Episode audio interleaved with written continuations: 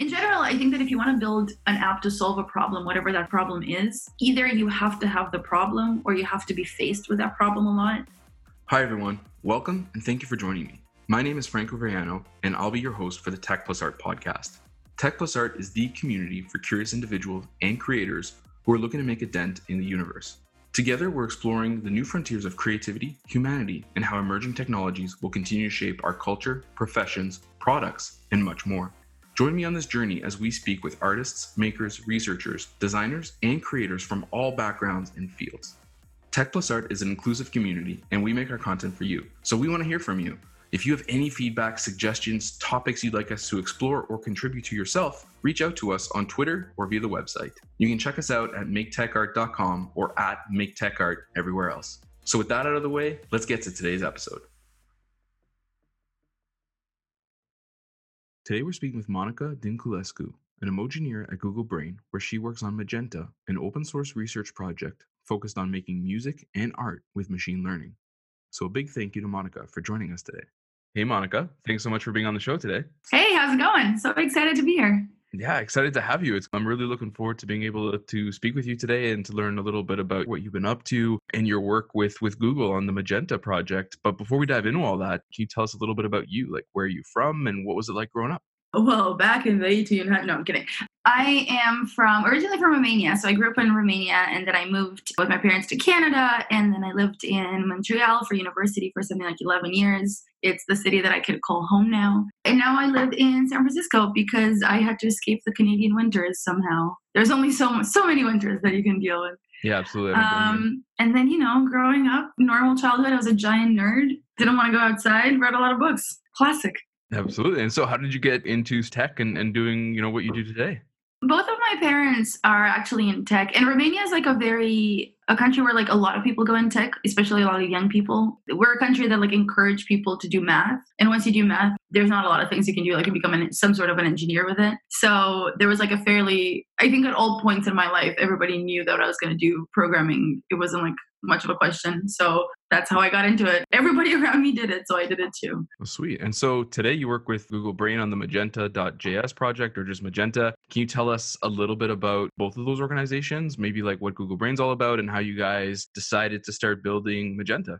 So Google Brain is a really big team at Google that does a lot of AI and machine learning research. So they're mostly a research group. And inside of Google Brain, Magenta is a small team, also researchers, but all of the research that we do is about sort of enhancing people's process with machine learning. So people like musicians or artists or creators, we're trying to like actually apply machine learning to them in ways that are useful. The analogy that we use a lot to explain this, because it kind of sounds weird, like a lot of people are working on like curing cancer and self-driving cars and we work on like making music but if you think about art is good. We've been making arts for like art for thousands of years. We're making music for thousands of years. But the tools that we use to do these things haven't really progressed. Painters paint in very similar ways that they did like hundreds of years ago. Maybe like the brushes have gotten better, like Photoshop has gotten better, but we haven't fundamentally changed any of these things. And that's kind of what we're trying to look to look at. Build smart instruments that can adapt to you, can sound like you, can help you like get out of creative rut, and that sort of thing. It's really interesting. And so I think you highlighted a little bit there, but maybe we can dive a bit deeper. Like, what are some of the most interesting challenges that you're faced with in your daily work as you try to change those tools, as you try to give hmm. people access to, I guess, like, how do you apply machine learning to these new tools? The punchline whenever i explain machine learning it sounds like much fancier than it is but the punchline of like any machine learning story is that rather than you coding an algorithm to do something like figuring out all of the rules in music and being like there's like quarters and sixteens and you can't have this kind of note after this kind of note with machine learning, you basically feed an algorithm a ton of data and tell it nothing about that data, and it basically draws the conclusions on its own. So, a lot of our generative models that generate music, they basically were fed a bunch of like piano performances or something like that, and they've just learned what a piano performance sounds like, big air quotes around here, and then they produce things that sound like that. So, the biggest challenge with this is that we don't actually have this data. The kind of data that we use for machine learning, we've gotten really good at like pictures of cats, pictures of animals animals, weird insides of bedrooms, but we don't have really good guitar solos, like hundreds and hundreds of hours of guitar solos or anything like that that's licensed well or that we can use. So the biggest biggest challenge is finding this data to actually train algorithms on. So I'm sure throughout the course of building the this project, Magenta, I mean, it's been around for a few years at least. What tools have you guys had to build or develop that helps, you know, create what you guys are trying to do for the end user, which is I guess like the musician or ideally somebody yeah. who knows nothing about music? Like what have you guys had to make beyond the algorithms to help people? That's a, that's a really good question. So before I came on the team, this is like a like a little history lesson that everybody loves because it's so bad. The people who started Magenta are musicians, but they're fundamentally researchers. And a lot of machine learning research nowadays happens in Python. So the first deliverables, Magenta had these like awesome generative models, and they were like, yeah, install this Python library and get it to like run and then run like 7,000 commands and then you get a MIDI file and a temp folder, obviously. And we had this like long collaboration with a band called Yacht that recently released an album actually using Magenta technology. But at first they were like, what do you mean I need to install this Python? Are you kidding me right now? And then they got Colabs, which were a little bit better. But like when you talk to them, they're like, they gave us all of this Python and we're not programmers, we're musicians. And they were like, just run these commands. And we're like, what commands? So that quickly changed. And this is one of the reasons why Adam Roberts, one of my team members, started Magenta JS, which is maybe Python isn't the right way to communicate with musicians, shockingly. Maybe if we build a more approachable library, like in JavaScript, for example, then people can start making sort of web interfaces or something like that to interact with these models. And this has been much better. So now we have like little web apps that you can use to make music. We have Ableton plugins because there's a way to connect Electron apps nowadays with Max on Ableton. So I've actually managed to bring these like four of our models into Ableton as plugins. And Ableton, if you don't know what it is, can't blame you. It's like like the Photoshop for music. It's where most musicians like spend their lives in. So it was really exciting to actually be able to put these like super interesting machine learning models, but like where the musicians actually live, which isn't in a room of snakes, it turns out. yeah, absolutely. And so, how big is the Magenta.js uh, team? Like, you guys are obviously partitioned off from the rest no, of the team. The Magenta team is something in between like like around eight to ten people. The Magenta JS team, I would say it's like two people. It's mostly me and Adam. But on like any given day, it changes. Some people like work on different projects. Some people like work on 20% with us. So it like it varies a bunch. And we're super excited because because it's open source, we get like community contributions, which is always really nice. It's a huge bonus for sure. And so I was going to say, like mm-hmm. with Fiat and the example of their new album that just came out, I was just reading the blog post the other day. Um, so we'll include that in the show notes so people can check it out. But like, did you get to hang out in the studio with them and see like how they worked with the stuff or? So they've been working on the album for a while. Before I, I joined the team, I've only been on the team for a little over a year. So I don't think they've hung out with them in the studio per se, but we have met with them a bunch of times. We got to listen to the album really early on. It was really interesting because so we know really well what the models do and like I've listened to them and they have like this particular like feel. And it was really interesting to notice how the band noticed those like weird quirks of the models and how they sort of worked around them because I thought they had really interesting rules. If you haven't read the blog post, it's basically all of the music is generated with a model that like looked at their past catalog and they were allowed to basically pick and choose from all of these like random generated samples and they were allowed to delete notes and sort of modify the length of the notes but they weren't allowed to add notes. So if something came out and sounded weird they had to like pick lyrics to fit that sort of like weird cadence. They couldn't just get rid of it and it was really interesting because they'd be like, and sometimes Music VAE would come up with these sequences, and the guitarist was like, I had to relearn how I was playing guitar because that's, or like how I was drumming because they had weird patterns that I'm not accustomed to. So it's really interesting on that note and some of the stuff that we've been touching on in terms of building new tools and changing the way creators make things especially through the influence of technology like what do you think is currently still missing in the industry? Like what do you wish existed or what are you guys trying to work towards and in, in terms of like what's the bigger vision i guess that's a hard question there's like there's a lot of things that are missing i mean I'm a big cheerleader for the web. I think everything should be on the web. I think web is like the easiest medium to transfer. Audio on the web is really hard, genuinely really hard. Getting like microphone input that works on all your browsers is literally impossible. And I used to do a lot of spec work, like work with a lot of spec authors. In Chrome, we focus a lot on making websites faster or like more accessible, which is all great. Like it's really important. But because I think the market for building music apps on the web is really small right now, browsers don't focus on that very much. And that's kind of frustrating from the side of somebody who is trying to build music apps for the web. So that's kind of missing. If any like browser spec people are listening, please fix web audio better. Yeah, hopefully, hopefully somebody's listening. And, uh, in like 15 years. Yeah, maybe. Who knows how long it'll take? But so, so maybe from the angle of just more machine learning um, in the hands of of more people, like what's missing and what is Magenta trying to do to to close that? So to get it in the hands of more people, we open source all of our models. We I mean, we obviously publish papers, but we are really big on always having, like, when we publish models, that you can try them out. We at least have like a Colab notebook uh, we recently released a really fun Colab notebook for something called a music transformer. But I think with, with Magenta JS in particular, we're trying to make machine learning really accessible. So if you look at whenever we, we try to open source one of these models, in particular Magenta JS, which is built on TensorFlow JS, we try to pray all, all of the machine learning away basically. So like the API is very straightforward. It's like it gives you a note sequence, which is like this arbitrary representation of music. And you don't have to worry about like the math behind it. You don't have to look at the tensors, all of like the floats that are happening. You basically like ask it to give you a sample and gives you a sample. And we're trying to keep it very simple like that so that even if you have no knowledge of machine learning, if you don't care about how the algorithm works, you should still be able to use that. There's a ton of engineers who are really creative, and a lot of the times we expect them to understand all of this math to work with machine learning. And I think that's absurd. Like, I don't really understand how, I don't know, the networking stack of my computer works, but I can still write code on my computer. So we're trying to take a lot of those pain points away, I think. I hope. Yeah, absolutely. That makes sense. And so a second ago, you talked about building a lot for the web and building on the web just because of how accessible and, and simplified that the tech stack is. So can you talk to us about like your creative process for building on the web? Um, some of the past projects that you've done kind of unrelated, you know, the whole concept of silly projects, silly ideas, exploring. can, can you talk to us a little bit about that and I guess why you champion the web so much?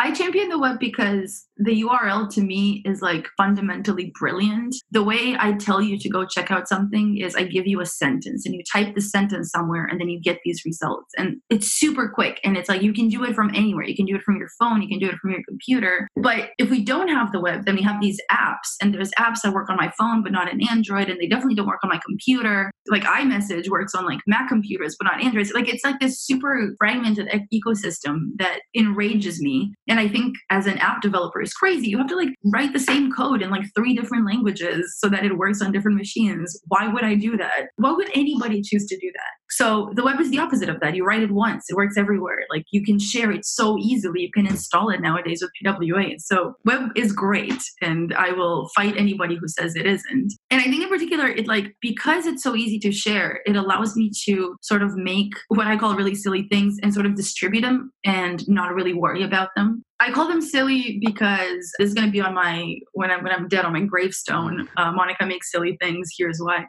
I call them silly because if you don't call them silly and you take them seriously, then people treat them very differently. We live in a society that's like taught us to judge things. So I've been doing art all of my life. A lot of the art that I look at, I'm like, "Ooh, could I have made that? That means it's not really good," which is a terrible way to approach anything. So if I would call these projects like, you know, art experiments or anything like that, people will come be like, is it a really art? Are you and Monet really in the same neighborhood of, of activities here? I don't think so. So I don't call them any of that. I call them silly because when you're like, look at this silly thing that I built, it makes music out of bananas or something like that. People go in and want to have fun because you've already told them it's going to be fun. So they come in and they're like, sweet, I'm going to have fun with this. And that's really what I want people to do. I want people to enjoy the thing that I've made ultimately. So as a result, I build all sorts of things that basically let you produce something. It produces, I don't know, portraits with emoji or music or what did I do recently? I I accidentally shipped a clone of GeoCities this week, so that was fun. That was wow. Okay,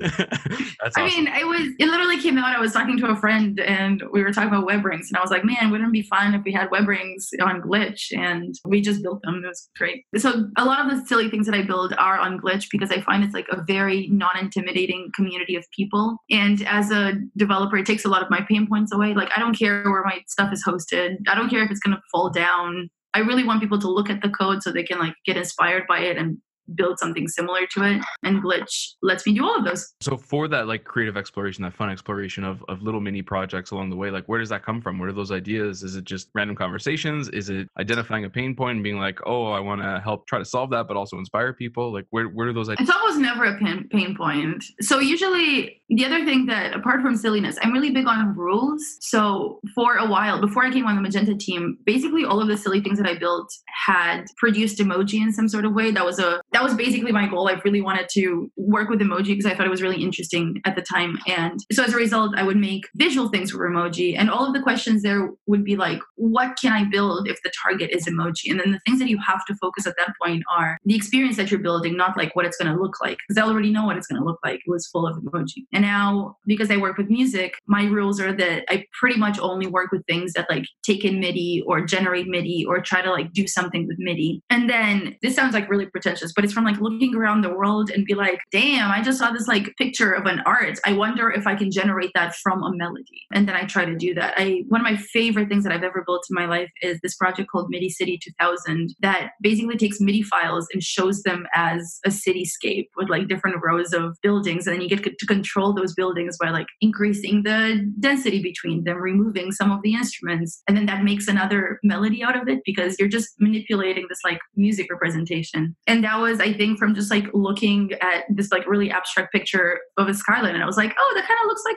kind of looks like MIDI. And then I have like bursts of time where I do nothing. Like there will be like three months and like, I've had no idea. And then one day I'll be like, oh, I should do this really weird thing. And so, over the time that you've been with, with the Magenta team, moving to work with Google, what have been some of the biggest surprises or, or biggest like challenges that you weren't quite expecting, like integrating into that type of work?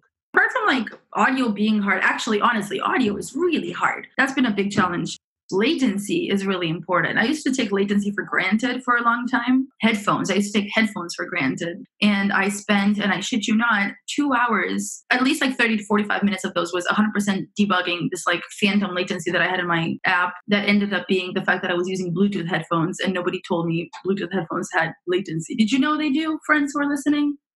at least like 40 milliseconds. Yeah. If you edit podcasts, you notice real quick. exactly. Like the people who do this know. And then I was just like, all of this code, like all of these libraries are broken. They're so delayed. And then somebody was like, are you using Bluetooth headphones? So it's all of these things that because I'm not a person who's ever edited music or made music on a computer with any technology, I play the piano and like the ukulele. I don't plug them into anything. It's like a baptism by fire dealing with audio and audio latency. You basically have like no slack musicians tolerate like 20 milliseconds tops of latency and then they get incredibly grumpy. So working around that there's it's not a lot of flexibility. Basically anything you make in the web is like inherently blocking but you can't block something like a metronome. You have to like always be responsive. So it's just really interesting technical challenges in my opinion that have nothing to do with what i'm building but i still spend like three weeks trying to get this like one metronome working really well. It's a huge challenge for sure. And so i guess like beyond what you guys have already done what's been released like is there anything that you can can tell us about sort of like generally what you're working on or what some of your focuses are or something that you guys are hoping to, to do in the next couple of months?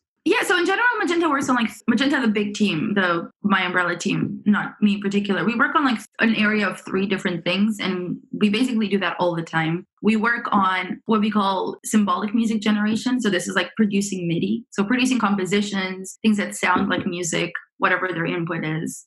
Producing audio, so things that sound like a piano or like the actual audio waveform of a piano, a guitar, something that's in between a piano and a guitar. And then we work on transcription. So from audio, can we get this symbolic music? So can we get MIDI and then use that for symbolic? It's like, but it's basically like this, these three things are always connected and we're always working on them. So, you know, we're always looking to generate better music Music Transformer is a brilliant model that's able to like generate these performances that sort of like pay attention to what they've generated. So they have these repeating motifs, but none of the models that we trained really know how to end a song or they can just go on forever, but they don't have this like feel that melodies do that like have three minutes and then they end in a way that makes sense. So that's something that I'm always interested in, interested in personalizing these models. So given that we have this pre-trained model, can I feed it a little bit of my data so that it gives me personalized results? And I worked on this, I released a project called MidiMe recently, which basically lets you do that, feed like a MIDI file, and then it tries to give you samples that only sound like that MIDI file. And that would be really helpful to, you know, musicians that want, you know, music that sounds like them.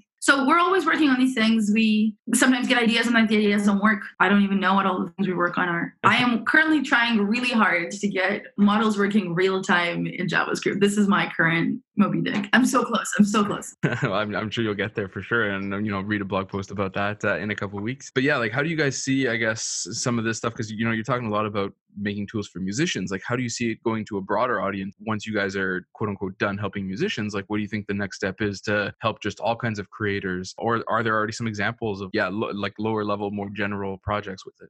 So I think that's a hard question, mostly because we're not a product team. Mm-hmm. So we're a couple of engineers and a bunch of researchers and this is not really how you build products. This is why we open source all of the models because i think there are better suited teams to do this. Like we don't have designers we don't have product people there we have us sort of. So i'm not sure that we are necessarily the people who should be solving all of these problems I think we are the people who should be helping people solve these problems, but not necessarily build these apps that teach people how to play music or a little drum machine or anything like that. That being said, I like to think that a lot of the demos that I, I build and the team produces are very accessible to non professional musicians, especially because I'm not a professional musician, but I still want to have fun with music. So I try to build things that I would enjoy using. So I hope that we, we work on that a little bit. But I don't think that one of the goals that you will hear from us is that like a year from now we're going to produce this like badass app that's going to like blow everybody's minds mm-hmm. and teach everybody necessarily how to play the piano. We're going to help other teams do that, but I don't think our that's our skills. Our skills is like producing those models and training those models and the math behind how that stuff works, but not necessarily the the sugar can you're going to click on. Is that tragic? No, well, I don't think so. No, it's it's a good distinction to make, and like it helps bring focus to like what do you guys, what are you trying to create, what are you trying to do, right? And that's that's always a big question. Yeah. So maybe just generally, like if there's anybody who's looking to follow a similar path to yours, become a developer, make stuff, you know, are there any resources that you would point people towards to help kind of come down this like creative path, going to work at Google or working on the web or anything like that? Anything that you would point folks towards? Oh man, so for the record, my path to getting to Google wasn't like I came here for creative stuff. I came here working from a bank 6 years ago. So it was it was a boring path. I just like slowly have been working towards this. I get inspired a lot by people who do data visualizations and generative art, not necessarily machine learning art, but just like algorithmic art. So Matt DesLauriers is a person that I really like. Shirley Wu is one of my friends, and she makes brilliant things. And whenever I look them, I'm like, they're art, but they're like driven by math. Nadieh Bremer is amazing. Giorgia Lupi. So there, these are just people that I follow to see what they do because I'm always inspired, and I'm like, I want to make something that's as awesome as this. And I think, especially if your goal is to be somebody who makes some sort of like generative art or like creative applications, surrounding yourself with creative people is really important because everybody sort of feeds off people's energies in general, I think that if you want to build an app to solve a problem, whatever that problem is, either you have to have the problem or you have to be faced with that problem a lot. So, for example, like me, a person who's like uh, who can hear, I should probably not be the person who's trying to solve deaf community problems on the web because I don't I don't have a way to test it, and whatever my assumptions about this are probably incorrect. So, the same way, if you want to build creative, if you want to be a creative coder, you have to be creative or know creative coders and sort of like figure out ways that would interest them. So surrounding yourself with like a community of creative people, I think is really important. Following them on Twitter, I spend a lot of time just looking at Dribbble, to be honest. Dribbble is this website where you can like look at other people's sketches and mocks for things. Whenever I'm in a creative rut, I just like put in nouns in there and just look at pretty things. And then for the actual coding part, I think especially if you're like new to coding, coding is a little bit intimidating. And there's a lot of really brilliant apps that take the pain away, like processing or P5JS or D3 even for data visualization, though I have a love and hate with D3. That's very strong on the hate side. Yeah, just find find libraries that you think are solving a problem that you have because that'll help you focus more on like what you're trying to build rather than like how to write the code to do the thing. That's a thing that I really believe in. Spending less time on like how to get this code to work and more time on like what this code needs to do. That makes sense. Yeah, it does absolutely. A lot of good places to start. It helps kind of folks with you who are curious kind of go down those paths and, and find the right tools and the right things that, that are good for them. So and so maybe just just to kind of cap things off, what is uh, some advice that you would share with other people? Something that you wish you knew when you started your career, maybe how you made that, you know, that that slow unconventional path towards Google, something that you realized along the way that that you could just share with the, the audience. I think the thing that I wish young me would know was God, so many things. I think the biggest thing that you learn as sort of like a senior engineer is how to find things and sort of accepting that you don't know the answers. when I was a junior, I was really intimidated by the fact that like everybody knew the answers to all the questions. And as a result, it made me like worried about asking these questions because I was like, well, they already know and they're going to think that I don't know. And I think that's all a scam. I think tweeted this as a joke, but I think it's true. The difference between like a junior engineer and a senior engineer is that I know what to search to find the answer to something. Like I know what to Google or where to look or who to ask